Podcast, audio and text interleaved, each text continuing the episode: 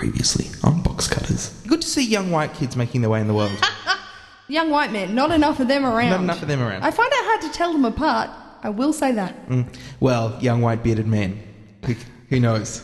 It's my Who knows? favourite. So we finish with him, and then we do this.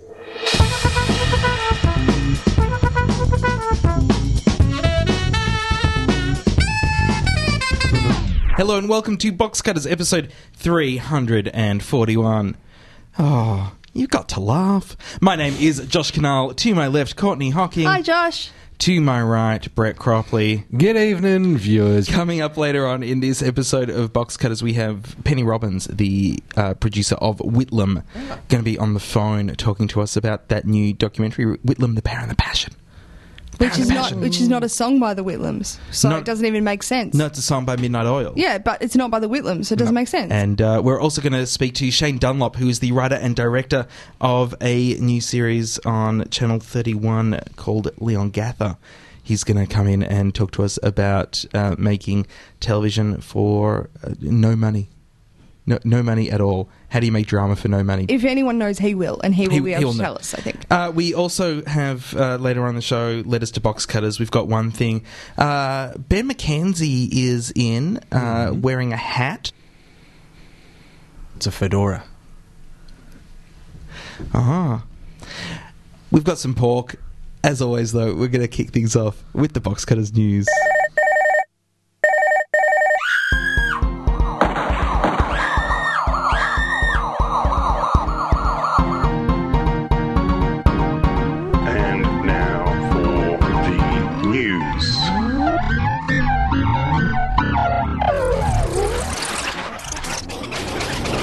News that we have to do because Glenn Peters is angry.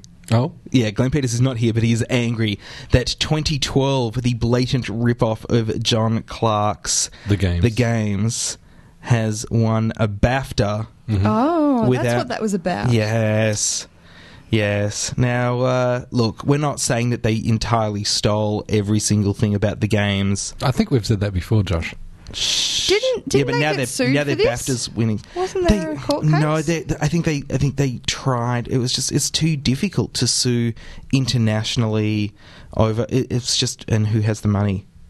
What? That was- yeah, I, yeah. You can you can hear about it though if you listen to our interview with John Clarke, which was episode Ben McKenzie will tell us later on in the show Mm-hmm. uh, of of Box Cutters about six months ago. Uh, John Richards and I did an interview with John Clarke where we spoke about this, so Yeah. uh, you'll be able to hear a little bit more about it. And that is the Box Cutters news. The main impression I have of Gough is that he was just interested in ideas. John Menadue was a 25 year old economist when he became Whitlam's first chief of staff. What drove him was equal opportunity. Systematically, Gough set about developing a whole range of new policies on education, housing, on cities, foreign affairs, health. He had a vision of a, a better Australia, a stronger Australia, Whitlam, the Power and the Passion is a new documentary airing on 26th of May on ABC One. Penny Robbins is the producer of that documentary. Penny, welcome to Box Cutters. Hi there. So, did you and Paul come up with the uh, the, the concept of the of the documentary together? Paul Clark, who's the writer director and um, very much a kind of you know great collaborator, and we've worked together a lot in the past and um, have a very shared view in terms of what we're trying to make, which always helps. We were invited by Beyond Screen to join them in. They, they basically came to us and said, would we be interested in working with them to develop a project on Gough Whitlam? They'd had something on the drawing board for quite some time and hadn't quite cracked an approach that had kind of flown with the broadcaster. They'd basically um, had had sort of taken, I suppose, a slightly more conventional, serious documentary approach, and they came to us because they felt that we had done previous work that showed a kind of oh, a, a, a sort of interest in entertainment as well as um, history documentary making. And Paul and I spent a couple of weeks writing, rewriting. Paul is primarily the writer, but we co we sort of bounce ideas off each other. Very collaborative writing effort. And do you find that's a, a common way of, of projects coming up for you now? That one company will have an idea and say that's the kind of angle we want and go like that? Or do you develop your own ideas together and, and do it in different ways? Really, it varies a lot. You know, this was the first time I think that I'd been invited in to actually come up with an original idea in a co-production relationship. Um, often you might be invited to come and work on a project that's quite well developed in a in a sort of partnering relationship, or it's um, you're starting from scratch and the two bounce between each other. I think it's just horses for courses. Yeah. Things vary a lot. It's a really it's a really interesting mix looking at the the actual documentary itself of uh, of talking heads, found footage, and reenactments. Can you uh, talk a little bit about how, how the idea of uh, developing reenactments came about? Well, the thing that you've left out actually is the music, which I think is a very significant element in the work that Paul has driven through his own. Um, you know, that's in a way that's his hallmark in, in terms of his documentary filmmaking, bringing a sense of a period, a time, and bringing it to life. Music has been absolutely a really, really fundamental part of that. But in terms of the idea of reenactments, that I guess has just been, I don't know whether you've seen the previous series that Paul and I've worked on together, two part series called Bombora, the story of Australian surfing.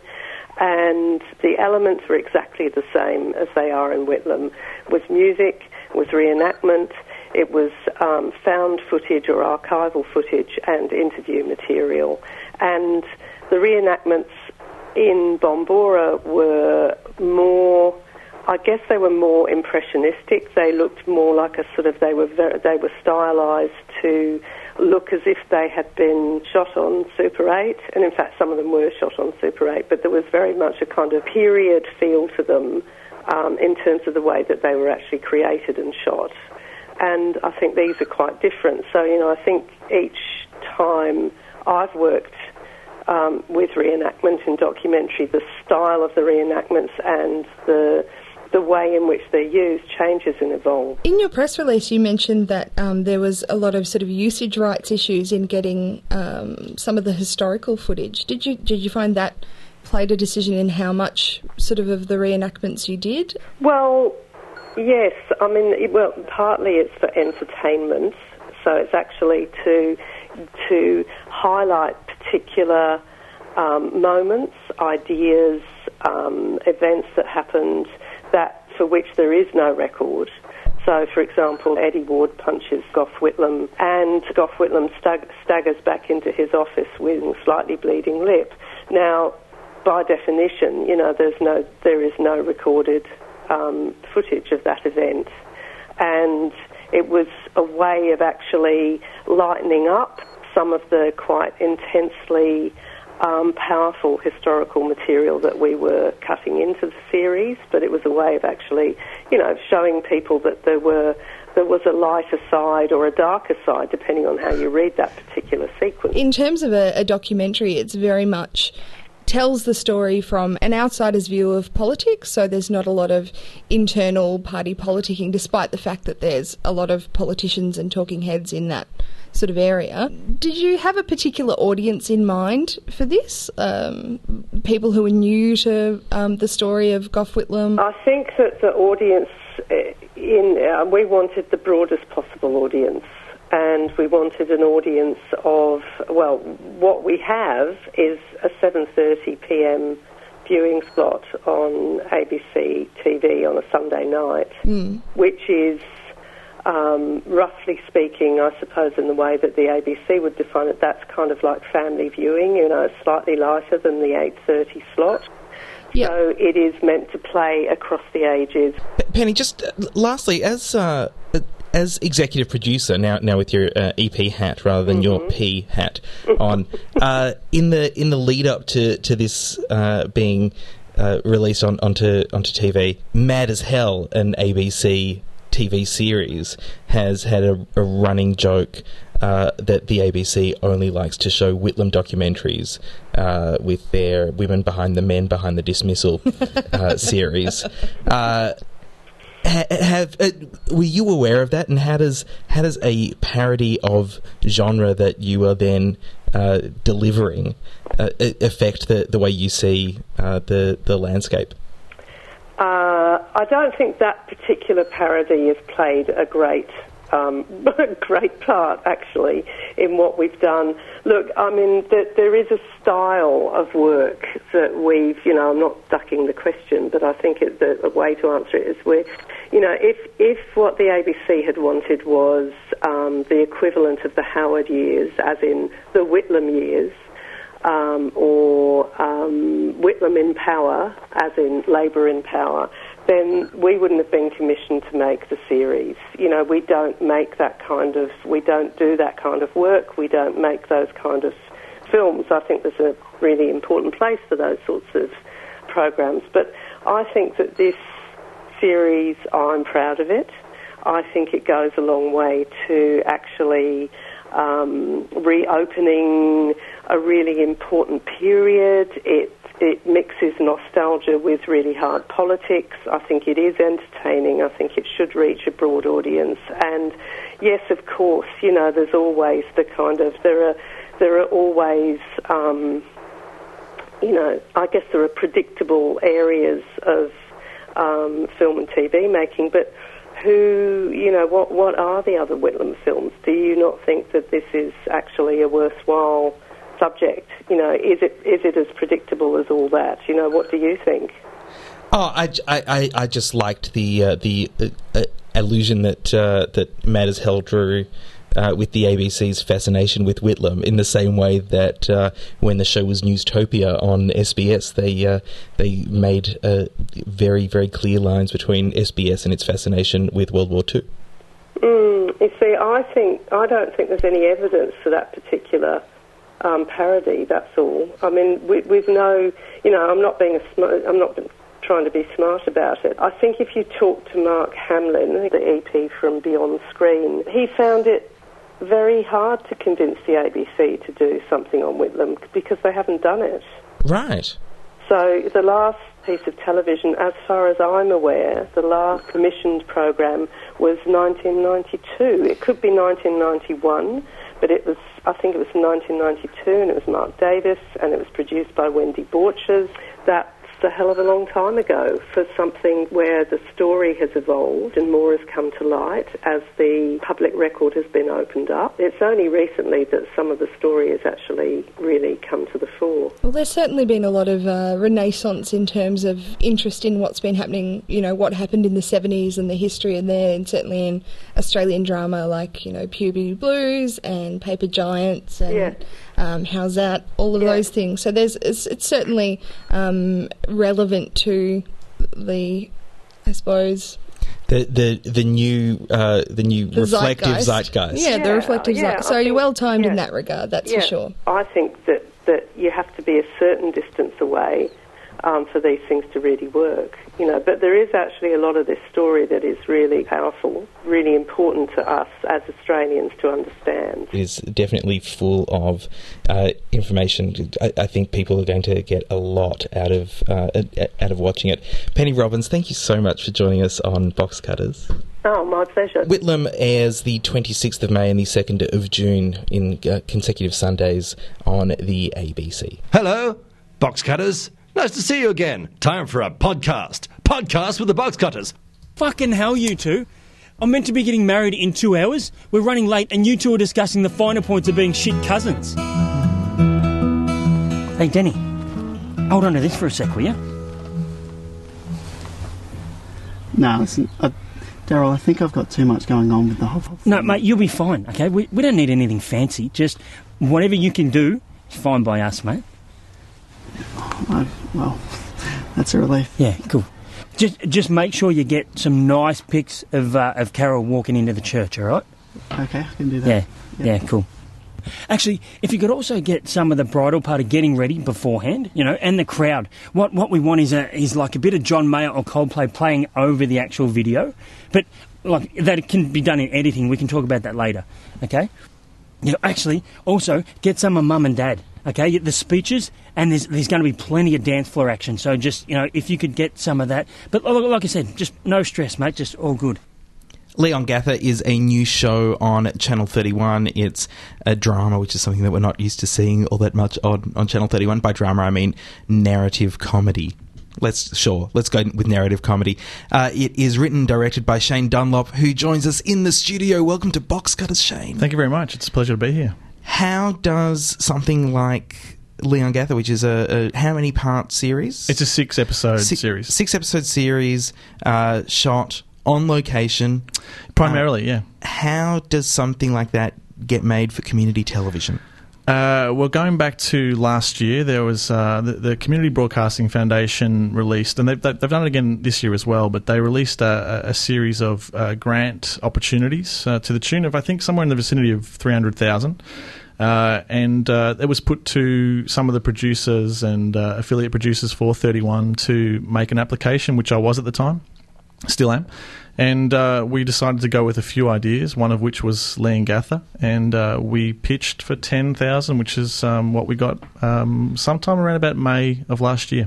How do you make a six part series for ten thousand dollars? Uh, well, I mean, and mm, I would say thirty percent of it went to uh, accommodation and catering. So we, you know, we more or less had seven thousand to play with to, to actually get the thing done. We relied a a lot on people um, more or less donating their time. So you know, we weren't working for award um, rates, that's Mm. for sure. So you know, it was done on a shoestring. and uh, and as such, I mean, I mean that's it's very it's very difficult to. Uh, I'm, I'm going to try to do this sentence without saying, "Oh, it looks shit," it's, because it's it's very it's very difficult to watch a show like this and keep in mind the constraints that it was made with, uh, Yeah. as as well, be, because it does it does have. It doesn't have the tight editing that something with a major multi-million dollar budget would, would have. No, It- that's fair. I, I think definitely when you're watching it, and I know the, the limitations of, of what our budget gave us, and I know that uh, there are times where you might spot things. Uh, I know that I'm sitting there watching it and I'm saying, if I had my time again, I would change that, or if I had a little bit more uh, money to put to a particular area of the of the the show, that uh, these are things that I would love to have fixed. But we were working with such a tight, uh, f- firstly a tight time frame. We, we we more or less had to have this thing up and running within about six to seven months of of having the grant given to us. Uh, but not only that, we shot on location for only five days. Wow. And we got about 60 to 70% of the series done in that time. Wow. So most of the cast, and, and if you if you ever bump into anybody that worked on it, they will tell you that we did one, two, maybe three takes of everything, and and so watching it, you might know, you know, like you might notice that sort of manifesting itself in in some of the cuts that we were more or less forced into, but we would not have got it done if we didn't work at that speed. And I, I bring that up uh, not to not to you know poke fun at at your work because I think No, go right ahead. I think I think you've done done a, an amazing job with with those constraints. I bring it up because I think. Uh, ha- having watched it, I think this is the way that people are going to have to get used to watching television. They're Right. going to have to be more forgiving than they have been in the past Mm-hmm. because, in order for original stories to be told, these constraints are going to have to be a, a part of it. I think. Uh, it, I think it's the you're at the start of uh, of a point where the audience is going to have to learn to watch television again. It may be so. I certainly think that there is a lot of forgiveness required with our show. Uh, that being said, there isn't a lot of, um, certainly not a lot of comedy that's um, narrative based on No, community television. Uh, we're one of, I think at the moment, there might only be one or two other shows like us um, on 31 in Melbourne. Uh, and just uh, non lifestyle programming in general doesn't exist a lot. Um, uh, so we, we stand out as a result, but um, you know, when you're asking people to tune in and watch us as opposed to watching any of the network television shows, obviously they have to sort of watch it and, and, and understand that they're not watching something that was made on the same uh, scale that uh, those those shows that you're you know we, what we're basically talking about here. It, we were operating on a minuscule uh, budget. Which sure. is, I think, totally the flip side of having this easy access to like overseas shows immediately, downloading them, um, and you know being able to quickly discern the quality shows versus the ones you don't really want to watch. Hmm. You get very used to seeing a certain format and a certain style of how shows are, and then when you look at sort of the locally produced things. You know, just in Melbourne, let alone Australia, there's not even that much being done, Mm. and so it's really good to see a new a new thing that's not a remake of something or Sure. a format that's been done. Um, what kind of what kind of shows um, similar to this do you did you sort of like and think about while you were making this? Uh, that's, that's interesting. I, I don't know that I, I'm terribly influenced with this particular uh, series. Uh, you know, the, the, the shows and particularly the comedies that that I, that I, I watch tend to. Um, I, I don't know. I, I kind of felt like as we sort of started to make this, and as it was progressing, it turned into something else than than what I'd intended on it being. So it, it Mm. actually became more of a. Even though the the, the clip you played was a, a little bit fruity language wise, um, uh, it, it turned out to be a lot more of a. I don't know how to s- describe it. More of a, a family based drama and less of a uh, a balls out comedy, Yep. which is what we'd made previously, more or less, with our other series on on uh, on Thirty One. So um, it, it wasn't necessarily influenced by any particular program that I watched, and and, and it, it kind of surprised me at how it turned out a Mm. lot differently than what I'd sort of planned on. Um, you know, I, I kind of feel like it's even though it's got some language that you know you might not want your children to listen to, but uh, it ended up becoming more of a sort of a family. Uh, friendly program in a, in a weird way. How do you think that happened? Well, I think because of the nature of, of what we're what we're dealing with, we're dealing with a family going to a wedding, and and uh, you know that they're they're met with a bunch of different roadblocks, and they get sort of sidetracked, and there's lots of conflict within that family. Uh, but obviously, things you know I don't want to give too much away, but the, things sort of get resolved, and Mm. and the end result is this family sticks together. Mm. And I think through that, and a lot of the uh, the people who worked on it and, and who have seen uh, some of the series um, have said that it, it's kind of relatable. Uh, and so I Yeah. think that ended up becoming more of a uh, a story that people could relate to, and, and you know might not be sitting there um, with their stitches, you know, with, with their sides being sort of Yeah. exploded. Um, but were sort of sitting there more with a smile as opposed to, to in hysterics, and, Yeah. and that wasn't necessarily what I'd, I'd actually intended on it being a side splitter. Yeah. Um, so it, it was sort of interesting how it sort of evolved. It's interesting how it even evolves in the in the episodes. 'cause I've only watched the first two, um, but the the sort of the main character who has gone through a breakup and then Mhm. he goes to this wedding. Um, it had that real ring of truth of the you know creative person. Um, whose family doesn't really understand what they do, and everyone's got a Yeah. suggestion of, you know, why don't you do a TV show about this, or why don't you? I want you to do it like, like just that heinous sort of thing. But also the flip side of that is that affection you can see for like that they have for him and he has for his family as well and and how well developed all the different characters are it's sort of it would i think it would be very easy in a show like that to have some stereotypical characters but Yeah. it's really pulled back a lot from that you know even in that clip that we heard just then with the you know groom talking about what he wanted the wedding video i've heard someone have that conversation Well, it's happened to me. Yeah, I mean, it's more or less the, the inception of the show. It, it's based on a true story. This trip actually did happen um, to me. Uh, not obviously not as uh, uh, as uh, eventful as Mm. this series um, portrays, but the whole conversation where you're asked by a, a, an extended family member or a, or a, uh, an associate or a friend of a friend to film their wedding, and they just want you to do a basic job. Yes. Uh, no stress, uh, and then you end up sitting down beforehand and getting the list of, of things that you know a twelve hour shoot and Mm. and uh, uh, a bunch of different things they want you to sort of capture. Um, i i that conversation I've had a, a- a number of times. So.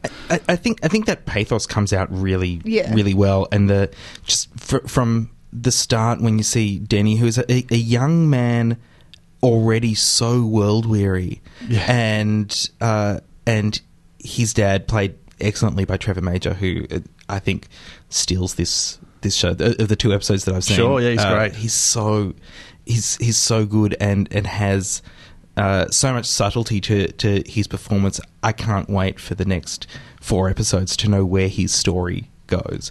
Uh, but the this this idea that this guy just does not want to go home. He doesn't want to Mm. be around his past because all his past know is what he was like growing up.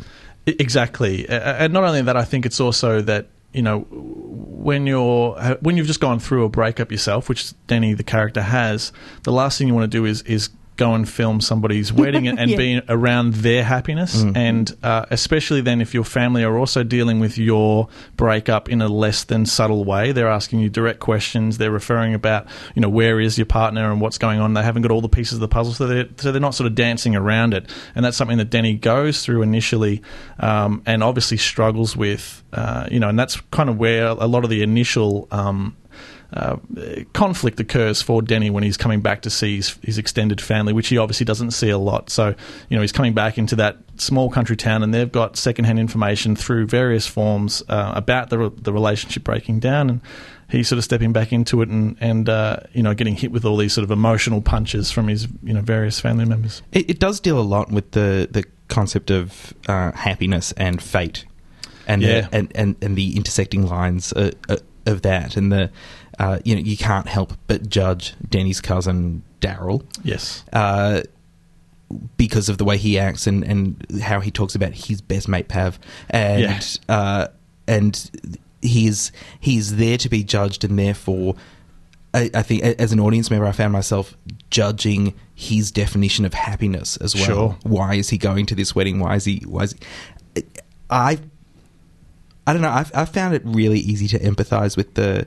Uh, with, with the characters in the in the show, so well done there. Oh, thank you. Did you write it all all by yourself? Did you have a, a, a writing partner? And how did you how did you go through the themes? Uh, well, we, because of the, the the nature of when we got we got the grant in May, and we actually had pitched the show um, without having um, really anything other than a story overview for the six episodes.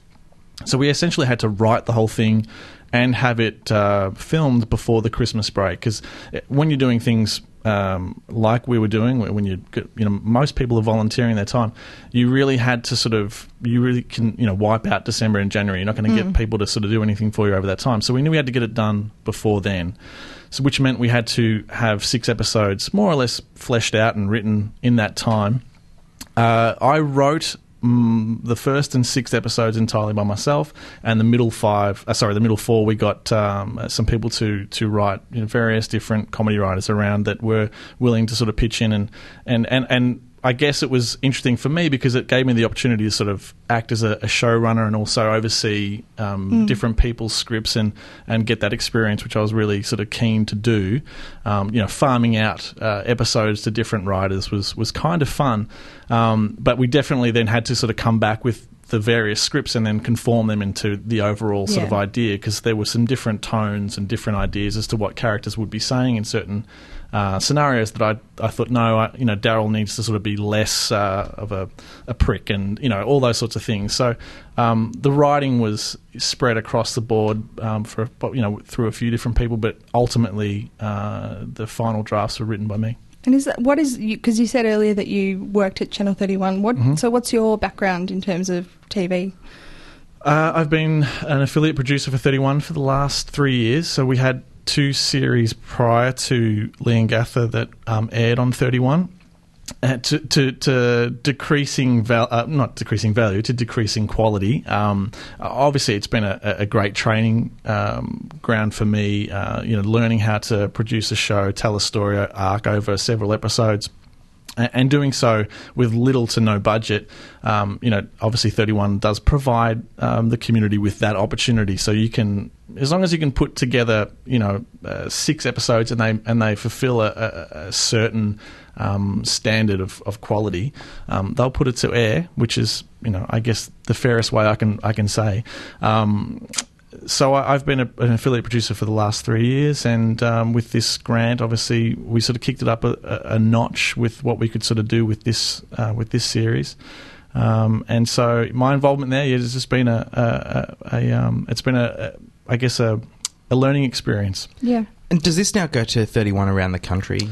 Yeah, well, we're in the in the process of negotiating the the different um, contract agreements with the other community networks. So um, it'll go, you know, it'll play in all those states, but we've got to negotiate those uh, deals separately to the 31 contract. As you're going through the production timeline, what, what kind of relationship do you have with 31? What sort of oversight do they have as you're going through? Uh, very little, other other than the fact. You just that turn up uh, uh, on the deadline day with the tapes and say, play them? More or less. The only the only difference was with this one because we were um, a grant. Uh, we had been awarded the grant, and that was through Thirty One. They had to endorse us as a as a production group.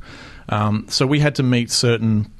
Um, uh, you know, uh, landmarks along the way. We had to satisfy certain reporting uh, agreements. So, kind of boring, but we basically had to check in and we had to provide proof that things were, were travelling along. Um, So, uh, outside of what I think the normal procedure would be, more or less at 31, uh, they would agree to a show. They would see a show and say, "Yeah, we'll put it to air." And then, uh, as long as you hand that show in before a certain period, then they, it's hands off. Um, whereas, yeah, we had that extra reporting that we had to do, and there was a bit of liaising going on back and forth. Yeah. So do you source your own crew, or do you have a, a pool that are involved at 31 that you can We- select from? We're entirely independent, so we, we uh, a lot of the other programming that does go, and, and, and, and some of the other uh, sort of narrative based um, non lifestyle shows that go to th- to air on Thirty One, they're typically done through. Um, RMIT TV, um, other other uh, schools and universities, and so we're completely independent. Um, our crew, our cast, everybody, um, I guess, has been working together now for a little while. So we're a little a little team that exists sort of out there on our own, um, which is good for us in a way. But uh, obviously, it'd be great sometimes to have the resources and the uh, the different things that we could call on if we were sort of affiliated to a Mm. to a university. With uh, with, with the, the budgets and the constraints and, and everything that you have with, with 31 obviously you don't have the interference that you would have if you were with a, a major network Mhm.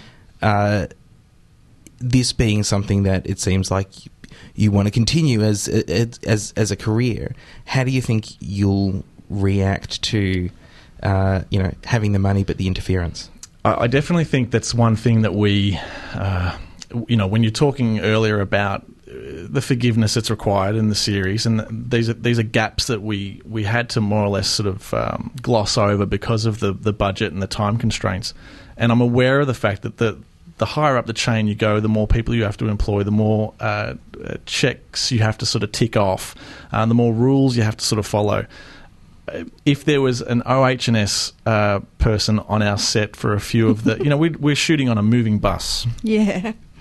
So I don't want to get ourselves into any kind of legal No. issues here, but but we we probably broke some road safety rules. It was a, it was something that we had to cut a few corners from time to time, and there are some things that we did that we just simply couldn't do if we um, Mm. if we had a, a, a working crew of twenty as opposed to four or five. So some some of the things worked out in our advantage, and I don't think we would have been able to shoot as fast. And I know for a fact that you don't shoot as fast, and you don't um, give you know there's not two takes to it, and then you move Yeah. on like we were doing. It allowed us to get the whole thing done, you know, for very little uh, cost wise, and also I, I think the total production time was about 13 days. Um, that's not a long time, and so the higher up the food chain you go, the more money you spend, the more people you have to employ, and the longer everything takes. And so it's kind of a Yeah, we're in the middle there, I think, as far as being able to get things done, but not having um, you know a lot of fat to uh, have to you know worry about as far as a bloated cast or a bloated crew. The first episode is currently available, which aired on Thursday. That's available on the 31 website at the moment as like their version of um, iView. It's Okay. Catch Up TV, and they do that every Monday. So we're able to put it on YouTube eventually, and uh, and as far as um, we are planning on um, uh, cutting it into a, a theatrical um, version, oh cool. uh, which I actually think will play a little bit better, um, uh, you know, as a as a a feature film essentially. 'Cause it certainly does. Like the two episodes I saw, it, you know, it's very easy to just watch it all in a row, and it sort of, it almost does feel better that way. Um, yeah, I don't know why. I, I don't know that we've got as. Uh, uh, uh, there are a couple episodes where we don't have a natural, just by virtue of, of the, the, the project sort of going on, and you, you can't keep on top of everything. All of a sudden, we found ourselves with okay, this episode doesn't have a as natural an ending as we would have liked it Mm. to have had, as far as telling a, a mini story in, in a in an overall uh, story arc. So um, I, I feel like a, the, the, a a feature version would actually play a little bit better. Yep. Um, so we're definitely doing that, and, and, and that may only end up being that we you know that we have uh, uh, we enter it into a few different sort of uh, low budget independent um, feature competitions, but it, it'll have a life um, outside of the TV broadcasts, and, and we've got the scope to be able to do that as long as it doesn't compete with the um, television broadcast rights that the various community um, networks have with us. Shane Dunlop, we wish you the best of luck with Leongatha and its many upcoming versions. Yes. I, I, I, I think it's, it sounds like. Uh, at the moment, uh, people in Victoria can see it on Channel 31 on Monday nights, is it? Uh, th- Sorry, Thursday nights at 10, um, Mondays on their website will be the, the catch up TV. I'm your postman. I have a letter from Did you read it? You're a godsend. Savior. No, I'm, I'm just the postman. The postman. The postman. The postman. The postman. Canadian university student Sophie writes Hi, Box Cutters. I was listening to the most recent episode where you discussed children's.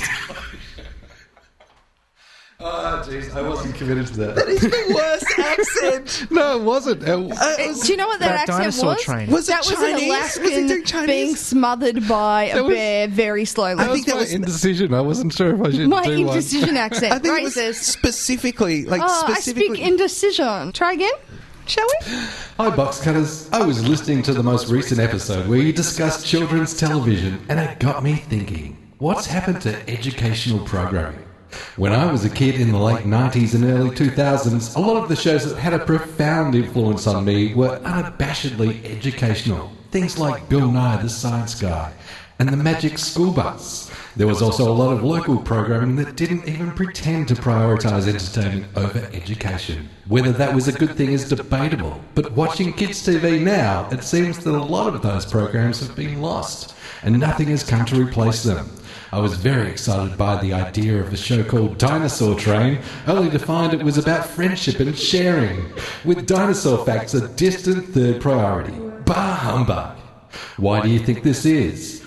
Is it just that it's harder to get and keep children's eyeballs now, with the influence of cable and the internet? Or is it something else? Are we just getting dumber? Keep up the good work, Sophie. Uh, Sophie, uh, you, you bring up a very good point, and we're going to take a couple of weeks off uh, box cutters.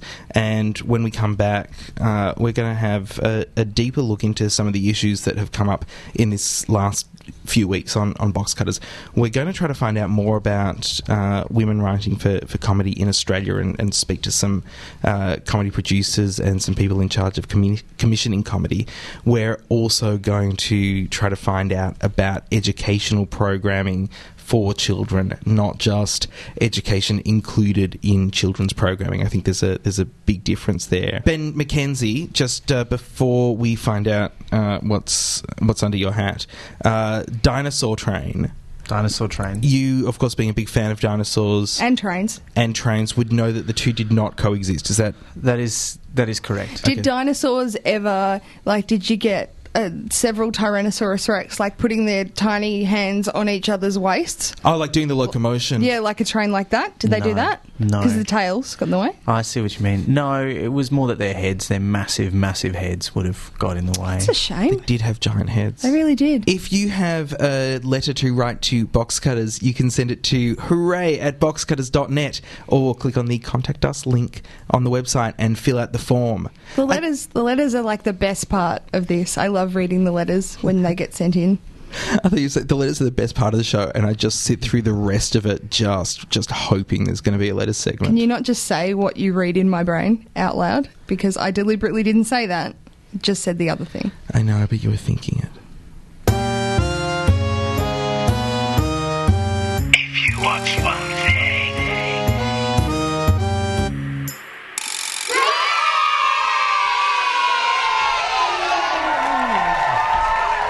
I'm going to start because I never get to start. Okay. I am going to watch season three of Arrested Development. Oh, isn't in it- The, in the lead up to the new season of Arrested Development that's uh, that's going to start. Have at the you end of not this seen month. season three? I have, but I've been rewatching uh, seasons one and two, Okay. and now I am up to season three. Did they get down to? Was it just seven episodes in the third season of that? No, it was more than that. It was so few. It was, it was, so few. it was more than it was far, more than far too few. I have been watching uh, a little show called Nashville. Uh, it's terrible. Still, still on with Nashville. It's, it's well, I haven't said it on air before. Haven't you? No, I have not. It features Connie Britton, uh, who was Tammy Taylor in Friday Night Lights, and she is my spirit guide. Or her hair is, I'm not sure which. She's amazing. And Hayden Panettiere, who's annoying, but the cheerleader from Heroes. And it's she like, can she can jump off like giant things and, And then- like break her limbs, and then she repairs. which is kind of disappointing because you're like, well, anyway. So the show is really quite. It's not melodramatic, but it is definitely pretty soapy. It's set in Nashville, surprise, uh, and it's about uh, Connie Britton, who's this like country singer songwriting icon in her 40s, um, who's like getting divorced and she's got kids, but she's totally awesome. And then this new young pop star who's starting out in the business. It's like about the music business, and it's like Glee in that they play songs and then you can download them off iTunes, but the songs are produced by. T Bone Burnett, who Oh. produced a whole lot of awesome albums in the 90s that you will remember and love. Um, so the music is really good and written specially for the show. So they have writers that do that. And also, while it is like terribly soapy and kind of like a bit you know, bold and the beautiful on moments. Um, the dialogue between Connie Britton and her sister, and just some of the older women, is literally the most realistic dialogue I've ever seen um, between women on television ever. It's I don't know. So you have all this soapy trash, and then this discussion about, oh, you slept with that guy last night. Oh, blah blah blah. Oh, now what are you going to do? This, and you're like, that's exactly the conversations people have. That's the conversations I have, and it's really impressive. Anyway, I love it, and I download it every week. With all, all the excitement of uh, Game of Thrones third season and uh, a successful sixth attempt into Mad Men, uh, taking up all my time, uh, I'm actually I, I had let the second half of the second season of New Girl pass me by, so I'm going to be catching up on that uh, over a couple of weeks off. I, I love how you managed Mm. to turn one thing into three things, and Yeah. then your and then your one thing is like the worst thing ever. So you had two good things that are not the things, remem- and then a third one. Remember, Ghost Whisperer was my my, my kind of shame, my boob Yeah. talker? guilty pleasure. Yeah, yeah. Well, New why Girl don't you now. Why don't you Schmidt, watch? Awesome. Why don't you watch her? Uh, why, why don't you watch uh, Jennifer Love Hewitt's uh, show about giving wristies to? Giving wristies to what's ghosts. It, what's it called, Josh? Uh, it's I. You know what? I, I don't know off the top of my head, but it is about working in a massage parlor where she just gives wristies. Awesome.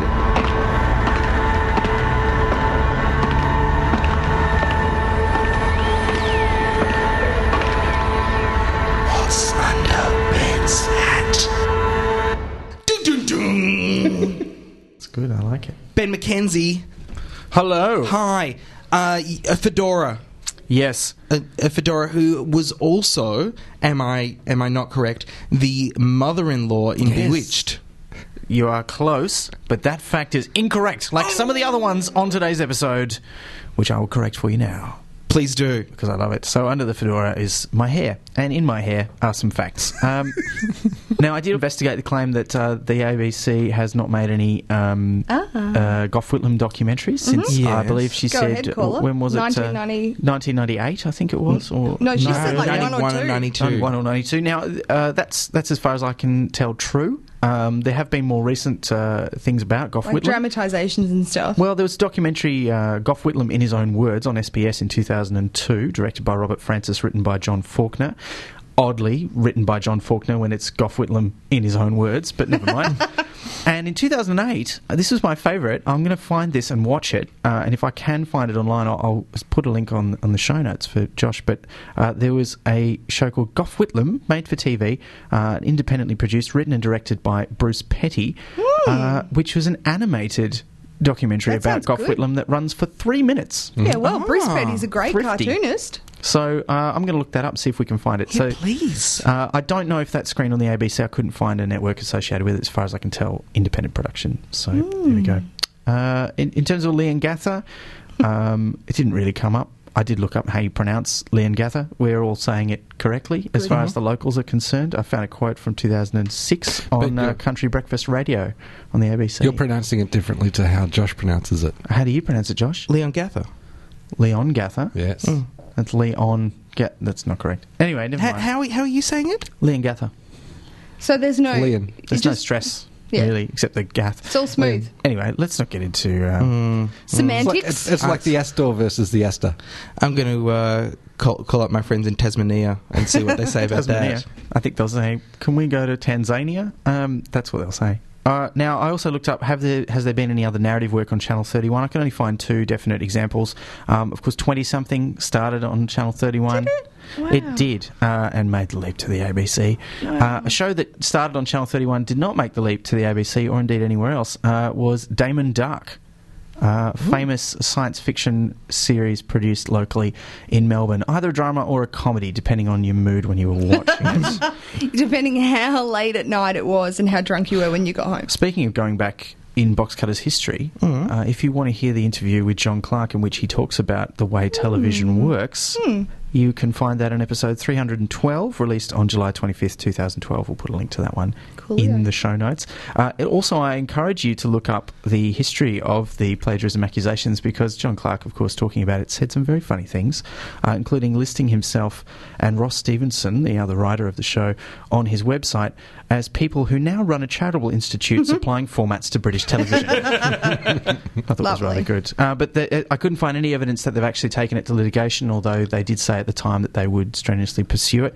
And certainly the circumstances around it pretty dodgy. Um, they were represented by producer Rick McKenna from Kath and Kim, Mm. who in 2006 went over and talked to the BBC, including meeting with then head of comedy John Plowman, who introduced Rick to writer John Morton. John Morton wrote 2012, Mm. and John Plowman, who is no longer head of comedy, is the producer of Mm. 2012.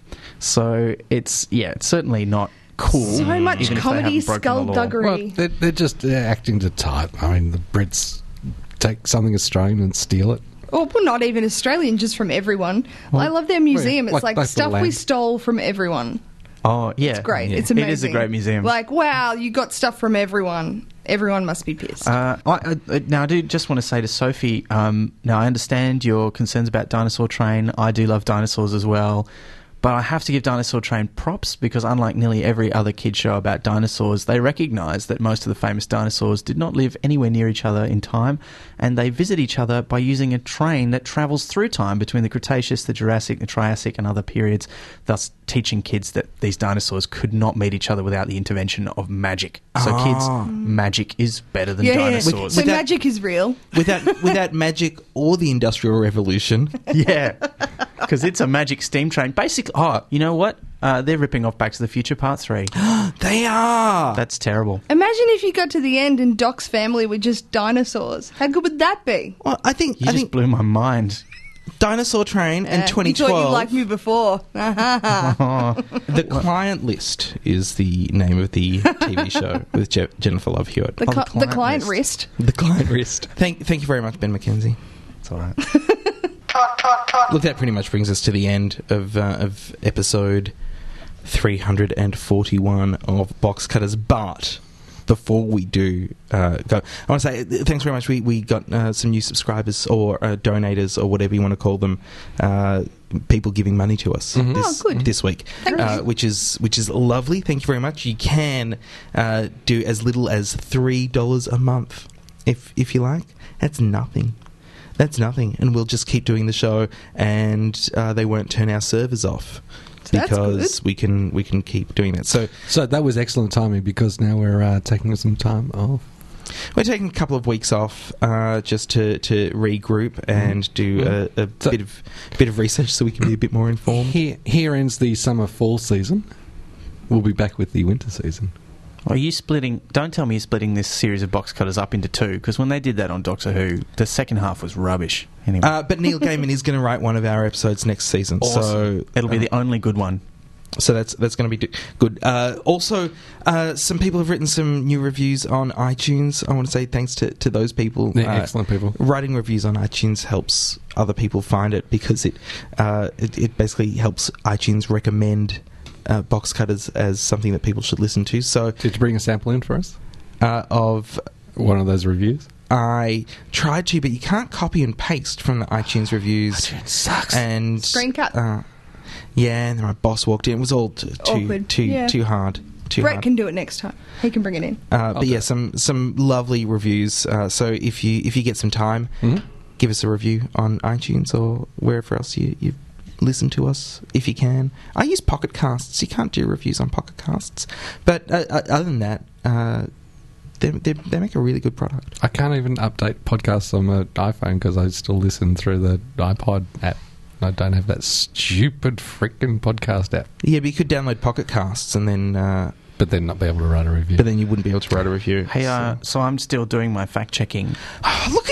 He's just constantly working. never stops. One of the It's like most the Because Energizer Brenna would have left by now. Look, one of the most recent reviews uh, left She by. Yeah Boy. Uh, oh no, that's the title of the review. Yeah Boy.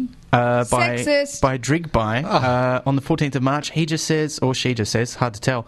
Just says, good. That's positive. No, that's enough. I take that as positive. Five stars. It's five, Five- five, five stars stars. are good. Five stars and many O's. Reads like a six. Oh, well, thanks, thanks for that, Ben. That's you. You are excellent with your speed fact checking. Okay. That brings us to the end of Box Cutters episode 341. We'll be back at the start of June.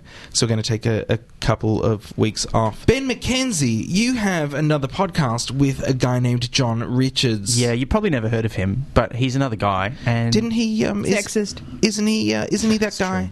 Isn't he that guy in uh, Celebrity Splash Club or something? Uh, yeah, yeah, that's the, that's Was the he in guy. Hole in the Wall? Well, not Uh, that one. Yeah, different show. Wow. That's No, no, no, that's not what I was sequel to thinking the of. Ghost Whisperer. what?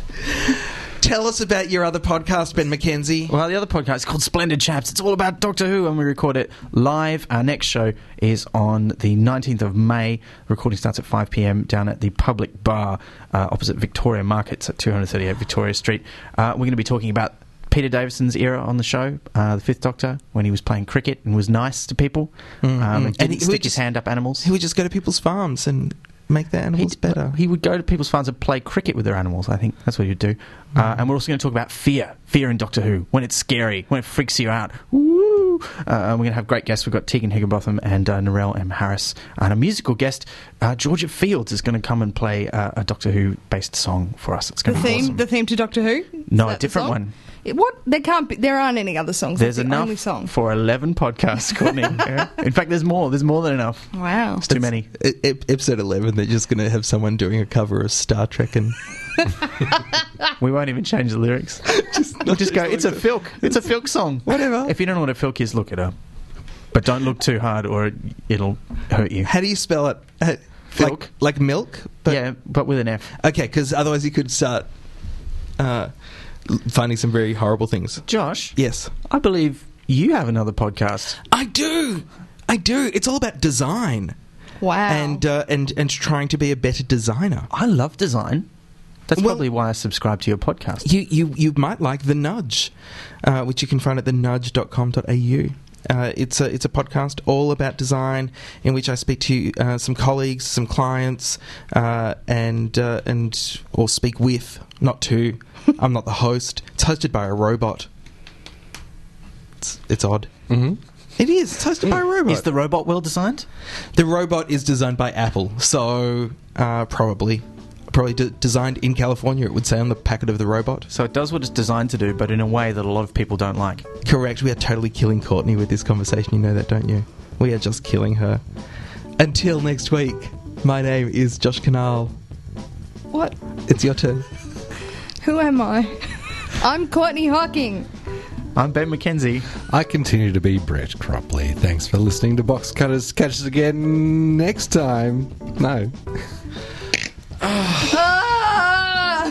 Fuck, we've only been doing this for eight years. Do it again. We've Do got it weeks again. off. Jesus. Catch us again next time. Next week? Next time. Catch us again next week, same bat time, same bat channel. And hey, let's be careful out there.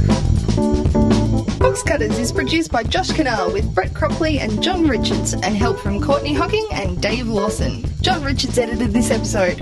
Peter Wilson from Soup Giant is the man behind making sure you can actually download stuff. He's good that way. We'd like to thank 3RRR, the greatest radio station in the world, for letting us use their studios to record this podcast. Find them on the web at rrr.org.au or 102.7 FM if you listen to radio the old fashioned way.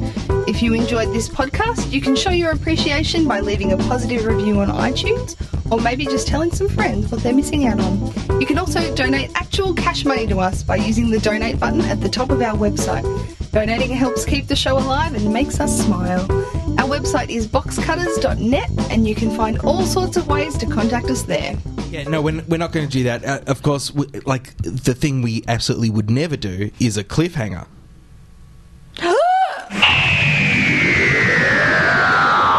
Hi, this is Pete Smith. You've been listening to or have just missed Box Cutters.